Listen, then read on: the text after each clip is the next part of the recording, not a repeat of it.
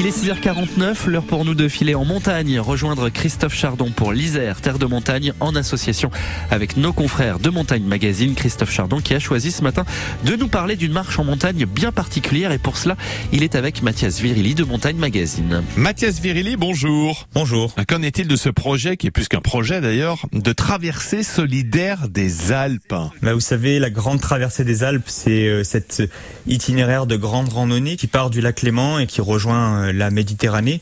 C'est sur cet itinéraire que va se dérouler, que se déroule à vrai dire à l'initiative de deux associations. Alors en passant par la montagne, qui est bien connue pour faire de l'action sociale à travers la montagne, et puis euh, la fondation OVE qui rassemble un ensemble de structures médicales et sociales.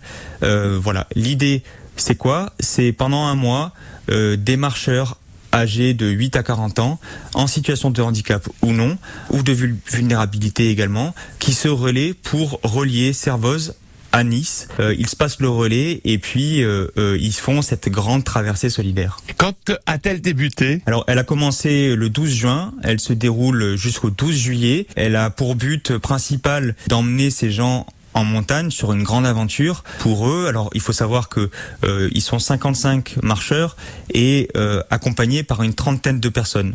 Ces 55 participants, ils sont issus de 13 structures euh, différentes, que ce soit des maisons d'accueil spécialisées, des instituts thérapeutiques, euh, éducatifs et pédagogiques, euh, des maisons d'enfants à caractère social. Enfin voilà, bref, un, un ensemble bah, de structures qui n'ont pas souvent accès à la montagne.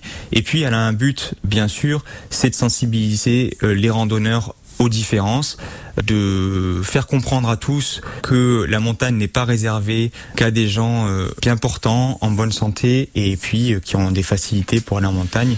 Et ça, c'est un message important, je pense, de montrer que tout le monde peut y accéder à ces espaces et à ces aventures. Merci de nous avoir mentionné donc cette traversée solidaire des Alpes. Mathias Virili, merci et belle journée.